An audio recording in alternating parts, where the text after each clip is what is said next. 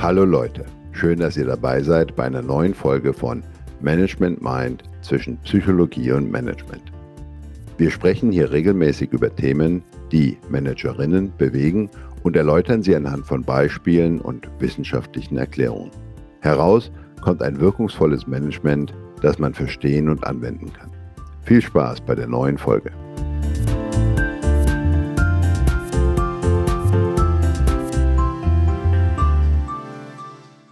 Herzlich willkommen zu unserer inzwischen fünften Folge in unserem Podcast Management Mind zwischen Psychologie und Management.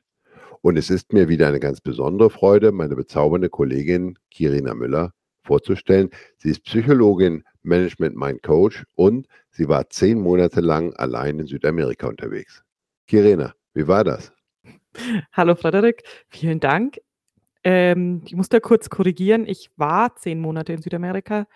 Äh, knapp einen Monat bin ich alleine gereist. Sonst bin ich begleitet worden von sehr lieben und mir sehr wichtigen Menschen. Soll ich dich noch kurz vorstellen, bevor wir ins Thema eintauchen? Sehr gerne. Ja, dein Name ist Dr. Frederik Lüder. Du hast über 20 Jahre lang Managementerfahrung, gerade im Automobilzuliefererbereich. Du bist leidenschaftlicher Management Mind Coach und auch Trainer für die Jugend. Und du hast mal gemeint, du machst am liebsten Urlaub in Frankreich, am Gardasee oder so zu Hause. Ja, in der Tat drei sehr schöne Optionen und es fühlen sich alle drei sehr vertraut an. So, aber kommen wir mal zur heutigen Folge. In der letzten Folge hatten wir das Thema Teambuilding und festgestellt, dass nur mit einer sorgfältigen Vor- und Nachbereitung ein Teambuilding auch eine lohnende Investition sein kann. Heute sehen wir uns Teams an, bei denen es nicht so gut läuft. Das heißt dysfunktionale Teams. Dazu sind die Fragen, die wir besprechen wollen.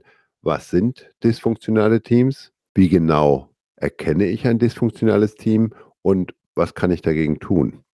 Kirina, was ist für dich ein dysfunktionales Team? Ja, ein dysfunktionales Team ist für mich ein ineffektives Team mit sehr spannungsgeladenen Interaktionen der einzelnen Teammitglieder. Meistens ist es mit geringeren Ergebnissen, geringerer Leistung verbunden und aber auch für mich vor allem mit geringerem Wohlbefinden einzelner oder auch sogar aller Teammitglieder. Also ich fühle mich nicht gut im Team, ich habe äh, schlechte Gefühle gegen den anderen. Meistens im Endeffekt habe ich auch schlechtere Leistung. Frederik, was sind denn so deine Erfahrungen mit destruktiven Teams? Wie häufig kam das so vor? Ja, das ist eine gute Frage.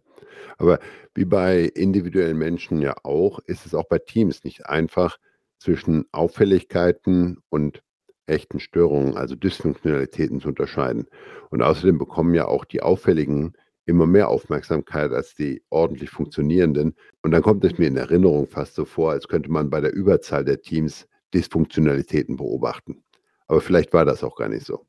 Denn zum Glück kommt es ja nicht immer dazu, dass diese Dysfunktionalitäten auch krasse Auswirkungen haben und eskalieren. Manchmal ist das aber natürlich der Fall. Ich erinnere mich da an einen Produktionslounge, ein sehr anspruchsvolles Projekt, sowohl von der technischen Seite als auch von der terminlichen Seite und mit extrem hohen Erwartungen auf der Seite des Kunden. Gleichzeitig hatten wir aber das Dilemma, das Projekt war nicht mit den notwendigen Ressourcen geplant worden. Das heißt, von Anfang an sind wir in das Projekt hineingegangen mit dem Wissen, dass wir in diesem magischen Dreieck des Projektmanagements aus Kosten, Zeit und Qualität ein massives Problem hatten. Das hat dann zu Spannungen im Team geführt. Die Vertreter der verschiedenen Funktionen haben sich immer nur für eine Zielgröße verantwortlich gefühlt und von Anfang an war das Team in unterschiedliche Richtungen unterwegs. Es gab also keine offensichtlich gemeinsame Zielstellung für das Team. Jeder kämpfte für seine individuelle Zielstellung und wir haben uns nicht die Zeit genommen, diesen grundlegenden Konflikt zu bearbeiten. Das hat zu Konflikten geführt, die das Team so nicht mehr aushalten konnte, die dann auf eine sehr persönliche Ebene projiziert worden sind. Die Teammitglieder untereinander sind in Konflikte geraten obwohl sie persönlich gar keinen Konflikt hatten. Also wie kann ich mir das vorstellen? Wir sprechen hier von einem Lounge in der Automobilbranche. Also sollte ein neues Autoteil produziert werden. Das heißt, wir brauchen neue Maschinen, wir brauchen Mitarbeiter, die eingelernt werden müssen. Wir brauchen auch das Material, um es zu produzieren. Das war alles nicht gegeben. Es war eben nicht so gegeben, dass die Reife der Fertigung zu einem gewissen Zeitpunkt erreicht werden konnte. Entweder es fehlten Teile oder es fehlten Maschinen oder die Produktionsprozesse waren noch nicht optimiert, dass die notwendige Qualität erreicht werden konnte. Auf jeden Fall wurden die Ergebnisse nicht erzielt. Okay, äh, verstehe ich. Ist auf jeden Fall ein hohes Frustrationspotenzial allein aufgrund der äußeren Umstände da. Allein wenn ich schon da zurückdenke, das macht mich ganz aggressiv.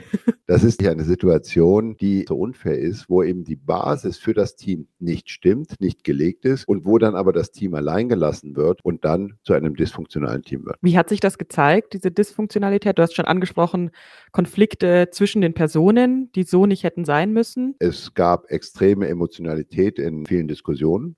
Heißt, die Leute haben sich angeschrien. Kam vor, ja. Oder es gab eben unangemessen niedrige Emotionalität. Man hat sich ignoriert, man hat gar nicht reagiert auf jemanden, man hat sich totgestellt. Also klassische Abwehrreaktionen, Kampf, Totstellen, oder weglaufen. Ja. Eine andere Beobachtung, die wir da machen konnten, das war auch ganz klar eine Dominanz einzelner Teammitglieder. In einer solchen Situation fehlt einfach auch die Zeit zu diskutieren und eine gute Entscheidung zu treffen, welches denn jetzt der richtige Weg ist. Und dann haben einzelne Mitglieder Entscheidungen getroffen und die sehr dominant eben vertreten, sodass dann anschließend keine Diskussion mehr stattfindet, sondern wirklich ausschließlich dieser Entscheidung gefolgt wurde. Also wir hatten hier ganz klar eine Dysfunktion. Die Leute waren, du meinst bis jetzt noch aggressiv, also auf jeden Fall eine sehr ganz klare negative Stimmung im Ganzen. Auch am Ende die Leistung hat auch nicht gestimmt, wohl die Frage ist, was sich wie rum bedingt hat, ob es nicht da eine gute also Wechselwirkung gab.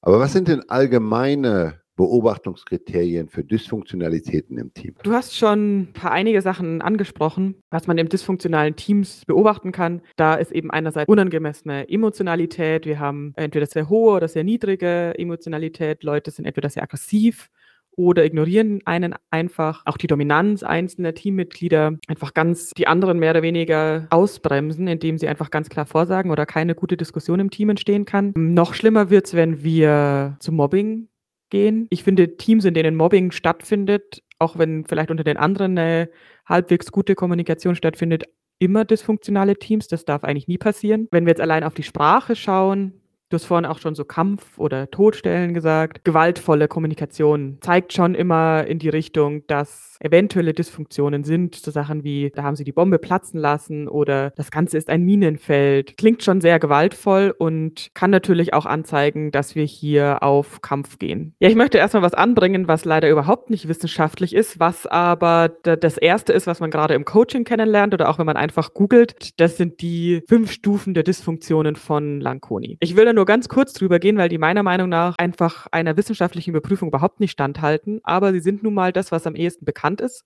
Deswegen muss es zumindest mal am Rande erwähnt werden. Der spricht eben aufgrund seiner Beobachtungen davon, dass es fünf Stufen gibt, die pyramidal aufeinander aufbauen. Also die erste Stufe ist Vertrauen. Und seiner Meinung nach, wenn das schon nicht gegeben ist, dann können äh, dann entstehen alle anderen Dysfunktionen. Die zweite wäre Angst vor Konflikten im Team, gefolgt von dann mangelndem Engagement, dann, wenn das Team schon mangelndes Engagement hat, führt es zu Vermeidung von Verantwortlichkeit und im letzten Schritt zu einer Unaufmerksamkeit gegenüber den Ergebnissen. Die eigene Karriereentwicklung, das eigene Ego ist wichtiger als das Ziel des Teams. Du hast schon angedeutet, der Herr Lanconi hat nicht wissenschaftlich gearbeitet. Der zweite Kritikpunkt ist sicherlich so dieses Verständnis, dass das aufeinander aufbaut. Fehlendes Vertrauen triggert dann eben Angst vor Konflikten, führt zu mangelndem Engagement ist dann äh, eine Ursache für die Vermeidung von Verantwortlichkeiten und führt dann eben zu Unaufmerksamkeit gegenüber den Ergebnissen. Ja, und das ist ja in unserer Beobachtung äh, in der Arbeit mit den Teams, die wir gehabt haben, nicht so eingetreten, nicht so der Fall. Ja, ich glaube auch. Und wir haben ja auch den Anspruch, dass wir mit Methoden arbeiten, die nicht nur vom Hörensagen einfach weitergetragen werden und der eine vom anderen abschreibt und immer das Gleiche macht, sondern die wirklich wissenschaftlich überprüft sind, die soweit validiert sind, wie das eben in der Wissenschaft möglich ist. Das hier hat einfach in der wissenschaftlichen Literatur überhaupt keinen Platz gefunden. Es gibt andere Möglichkeiten und die finde ich viel wichtiger, dass man mit über die spricht. Also er macht sich hier ein bisschen zu einfach. Wenn wir jetzt zu einem dysfunktionalen Team kommen, wie würdest du vorgehen? Ja, wichtig ist erstmal zu verstehen, was ist denn die Ursache der Dysfunktion? Was, was sollte denn überhaupt geändert werden? Deswegen würde ich jetzt auch im ersten Moment darüber sprechen, welche Ursachen von Dysfunktionen im Team gibt es überhaupt. Das heißt, wir würden zuerst einmal versuchen, eine kurze Analysephase zu machen, Beobachtungen zu machen, Interviews zu machen, herauszufinden, was sind persönliche Eindrücke, was sind beobachtbare Eindrücke und dann würden wir versuchen, ein Modell zu entwickeln, wie funktioniert dieses Team ja. gerade. Ja, ich glaube, gerade bei dysfunktionalen Teams ist unsere Beobachtung von außen kombiniert mit den Erfahrungen der einzelnen Teammitglieder essentiell, weil gerade in dysfunktionalen Teams ist es sehr schwer, von innen heraus festzustellen, was ist denn überhaupt der Kern des Problems. Wir gehen jetzt dann in ein Coaching. Wir können eine Analyse fahren, wir können erste analysierende Interventionen starten, wir könnten zum Beispiel ein Teamaufstellung machen, wir könnten ein soziales Atom eines Teams einmal darstellen, wo wir einfach versuchen, die Beziehungen der einzelnen Teammitglieder zu beschreiben, um herauszufinden, ist das ein Team, was generell gut aufgestellt ist oder gibt es hier vom Design des Teams her Schwierigkeiten, die man möglicherweise leicht beheben kann? Oder nicht so leicht. Oder auch nicht so leicht. Ja. Genau. Aber stimmt das Design, also die erste Frage, Ja. stimmt das Design des Teams, stimmt die Aufstellung? Eine zweite Frage wäre dann sicherlich, stimmt der Umgang der einzelnen Teammitglieder miteinander? Da kämen wir dann zu beobachtbaren Komponenten Kommunikation. Eine Sonderform, ein, ein Extrem wäre sicherlich Mobbing. Wie, wie zeichnet sich Mobbing aus? Hier ist die Frage, was für eine Definition von Mobbing wir, wir nehmen. Im ganz engen Sinne wäre Mobbing verschiedene Aktionen gegen einzelne oder mehrere Personen über ein halbes Jahr hinweg. Wenn wir in der Firma warten oder im Team warten, bis eine Person ein halbes Jahr lang gemobbt wurde, ich glaube, das ist definitiv zu lange. Mobbing kann aussehen mit über jemanden lästern, jemanden schneiden, jemanden ausgrenzen, vielleicht auch jemanden Aufgaben zuweisen, die ihn eventuell intellektuell beleidigen oder auch aus dem Team ausgrenzen aufgrund der Aufgabenzuteilung. Es kann bis hin zu körperlichen oder sexuellen Übergriffen gehen. Also Mobbing ist ein riesiges Feld und sehr gefährlich für einzelne Personen und auch für das Team an sich. Jeder darf dort sehr aufmerksam, sehr sensibel für Grenzverletzungen sein. Gewaltvolle Kommunikation ist auch ein schwerer Indikator. Man, man darf einfach aufmerksam miteinander umgehen und sehen, ob einzelne Mitglieder hier auch als störende Elemente auftreten im Team. Und das kann sich natürlich dann auf das ganze Team auswirken. Ja, das wäre auch schon der erste Punkt als Ursache für dysfunktionale Teams und das natürlich die einzelne Persönlichkeit der Personen. Und wir haben schon mal bei Teamfähigkeit über Teampersönlichkeit gesprochen und hier zeigt die Forschung, dass einzelne Personen, die eine sehr instabile Persönlichkeit, also wir haben schon mal gesagt, wenig stressresistent, sehr ängstlich, sehr negativ eingestellt dem Leben gegenüber, dazu führen kann, dass sich das auf das ganze Team überträgt. Das heißt, hier wäre schon ein erster Schritt zu schauen, dass solche Leute eben nicht Teil des Teams sind. Das wäre so das Bild von einer Apfelschale. Wenn ich dort einen angeschlagenen Apfel habe und der hat eine braune Stelle, das überträgt sich in äh, sehr kurzer Geschwindigkeit eben auf alle anderen Äpfel. Und ich kann eben hier wirklich mit einem Teammitglied, was die Stimmung verdirbt, was eine gewisse Bitterkeit, Ironie, Sarkasmus reinbringt ins Team, dort die gesamte Stimmung im Team Ja. verderben und damit eben wirklich eine echte Dysfunktionalität auslösen. Ja. Was wären denn andere Ursachen für Dysfunktionalitäten? Andere Ursachen sind zum Beispiel die Wertekultur in der ganzen Firma. Auch die Struktur kann hier auf jeden Fall ein Auslöser für dysfunktionale Teams sein. Wir haben auch die Führung. Ich finde, Teamleitende können einen starken Einfluss auf die Struktur im Team haben und eben auch auf die Dis äh, Dysfunktionalität. Wir haben Mobbing schon angesprochen und es gibt natürlich noch weitere einzelne Einflussfaktoren.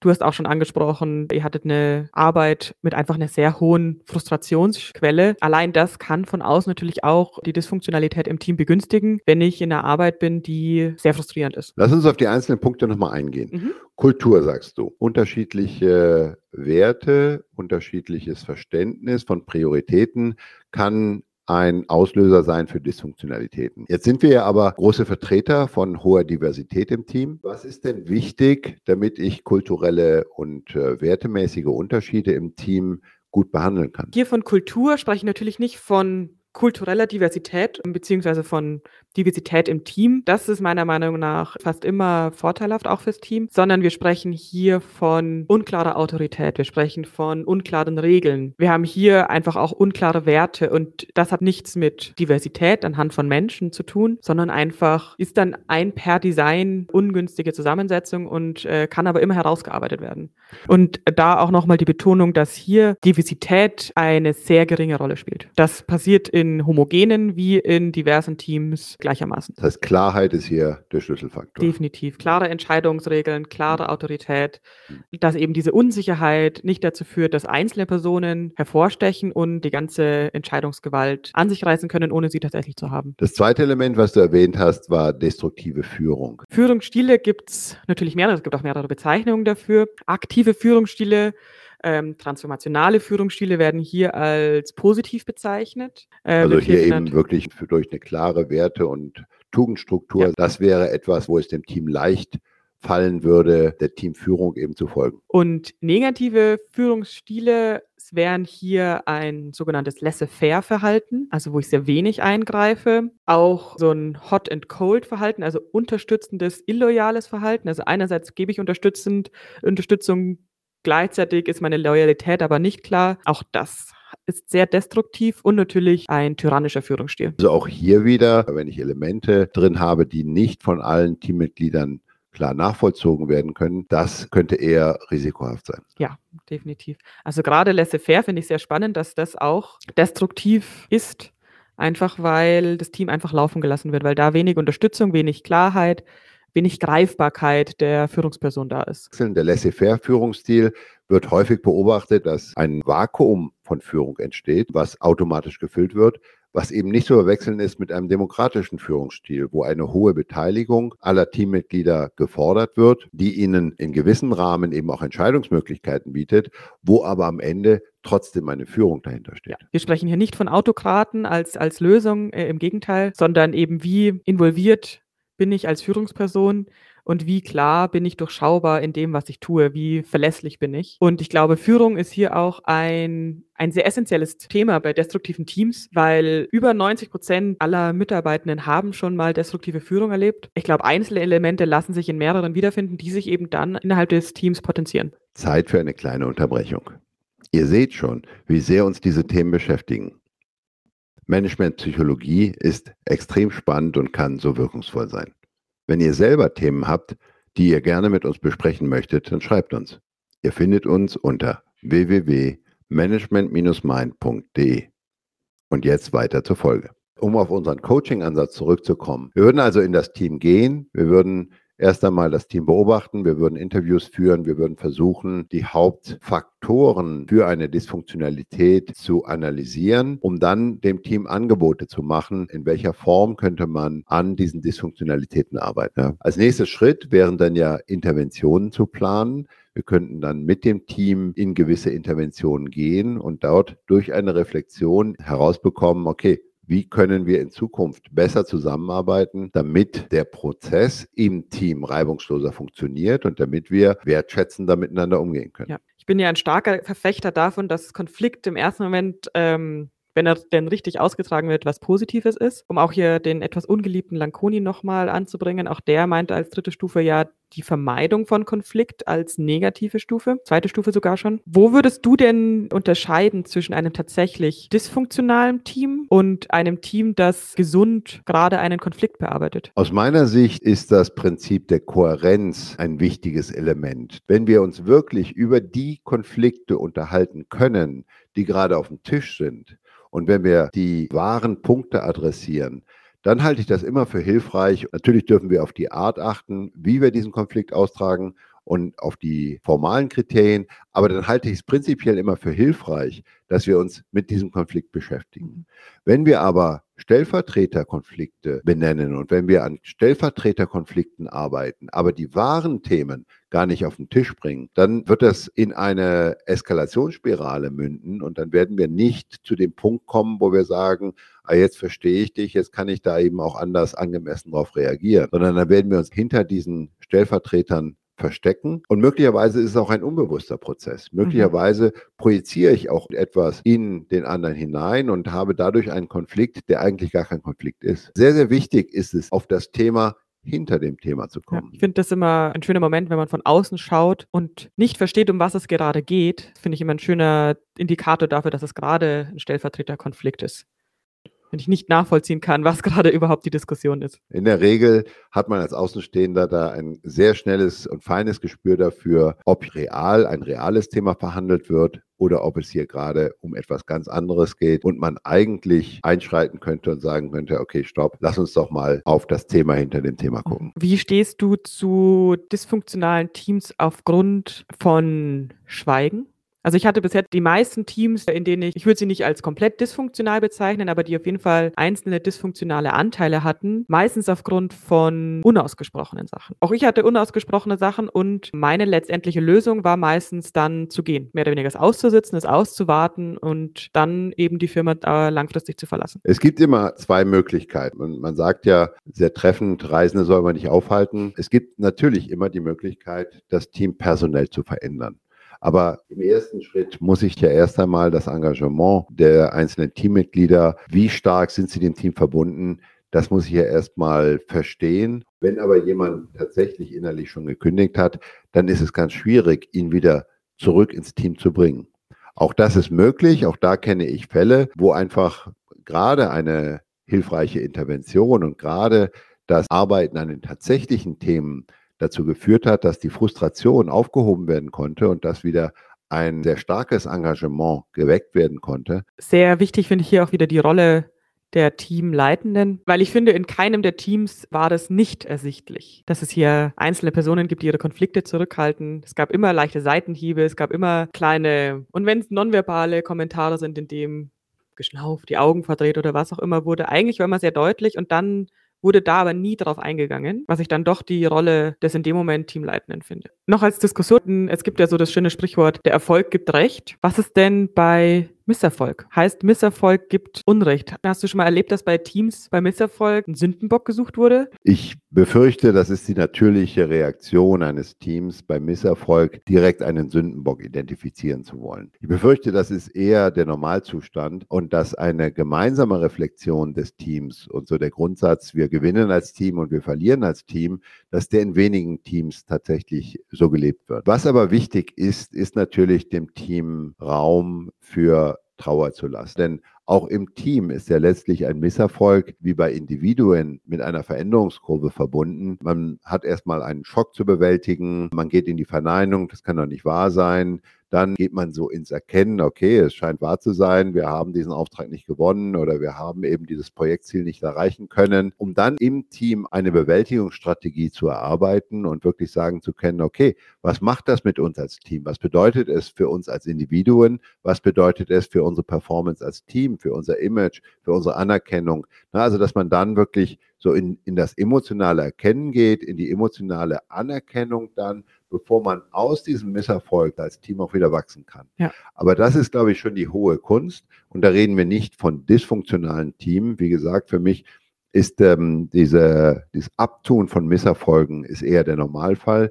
sondern das wäre für mich ein hohes Maß an Funktionalität und wirklich ein exzellenter Indikator für eine ausgezeichnete Teamarbeit, wenn das Team in der Lage ist, sich mit dem Trauerprozess, mit dem Entwicklungsprozess nach einem Misserfolg gemeinsam auseinanderzusetzen. Und auch da, du hast schon angesprochen, das ist so was ähnliches wie, es gehört auch zum Teil vielleicht zu Change Management.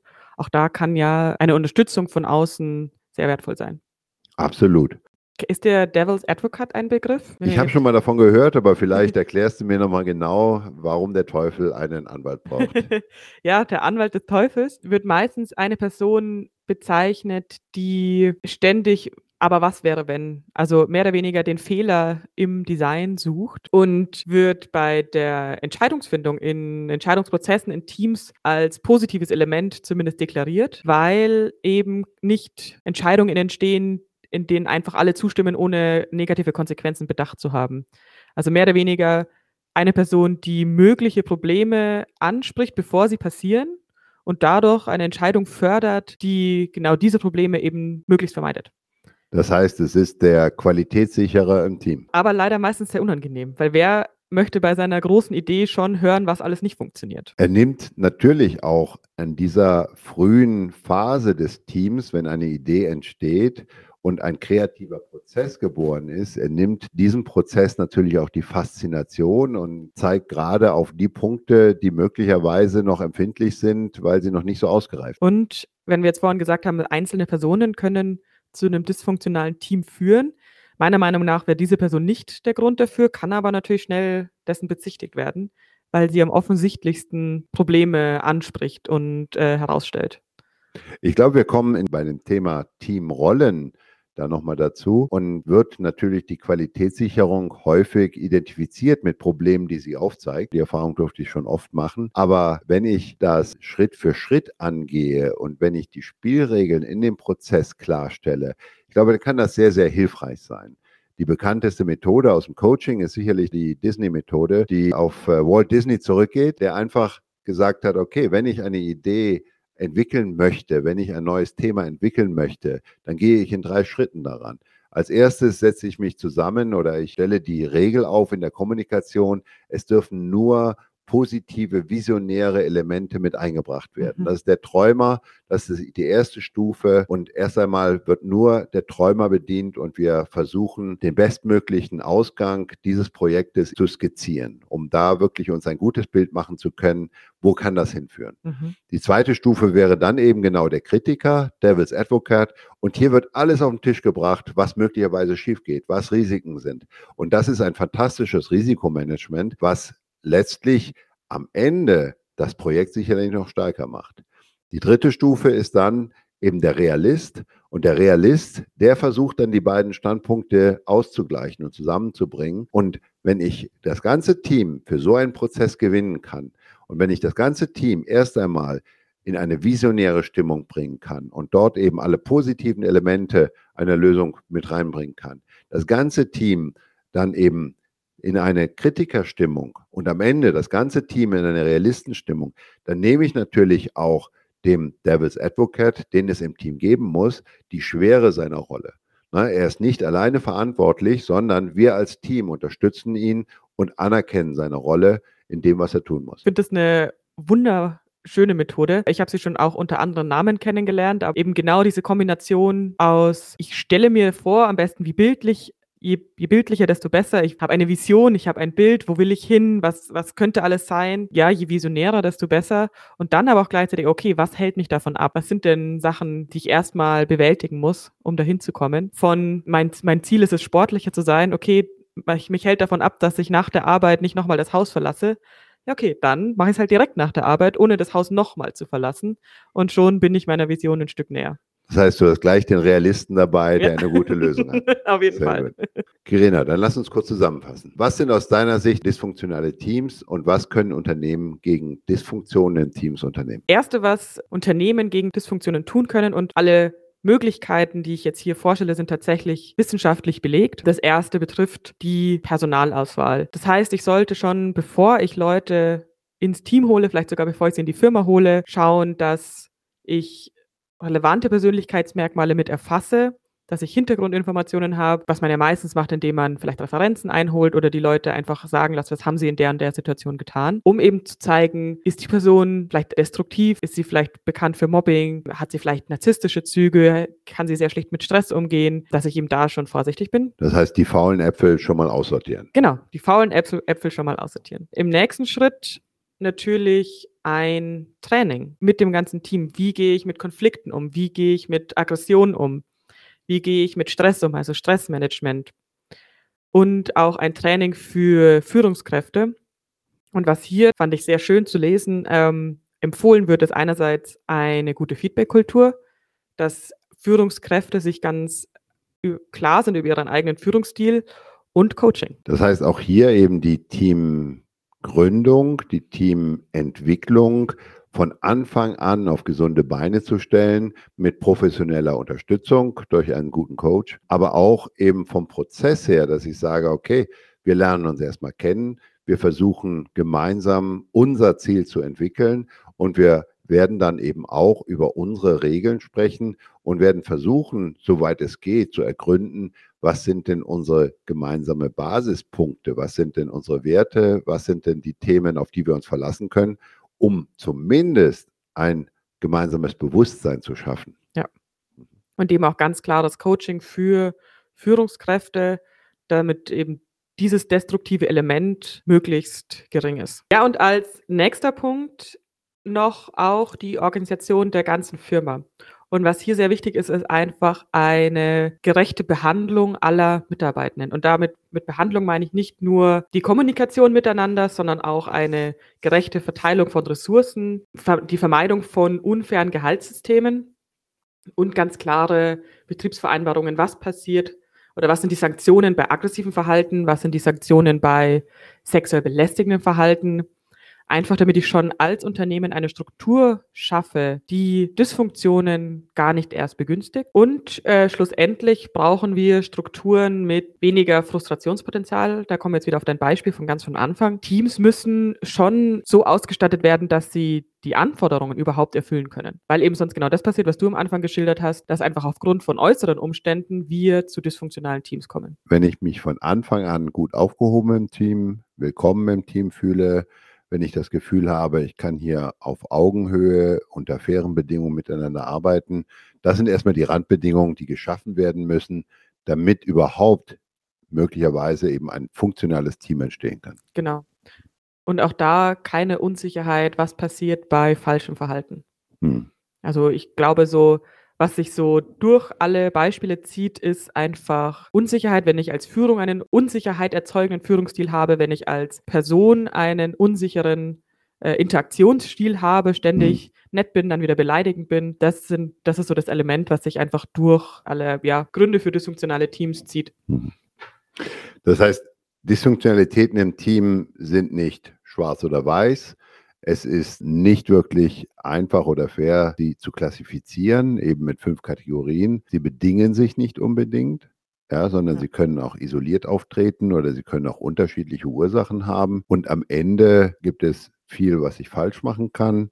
Und es gibt aber auch einen Weg, wo ich sage, das ist ein, ein sehr guter Weg, wie ich dem Team gute Bedingungen schaffe und wie ich es begleiten kann, eben zu einem hohen Grad an Funktionalität.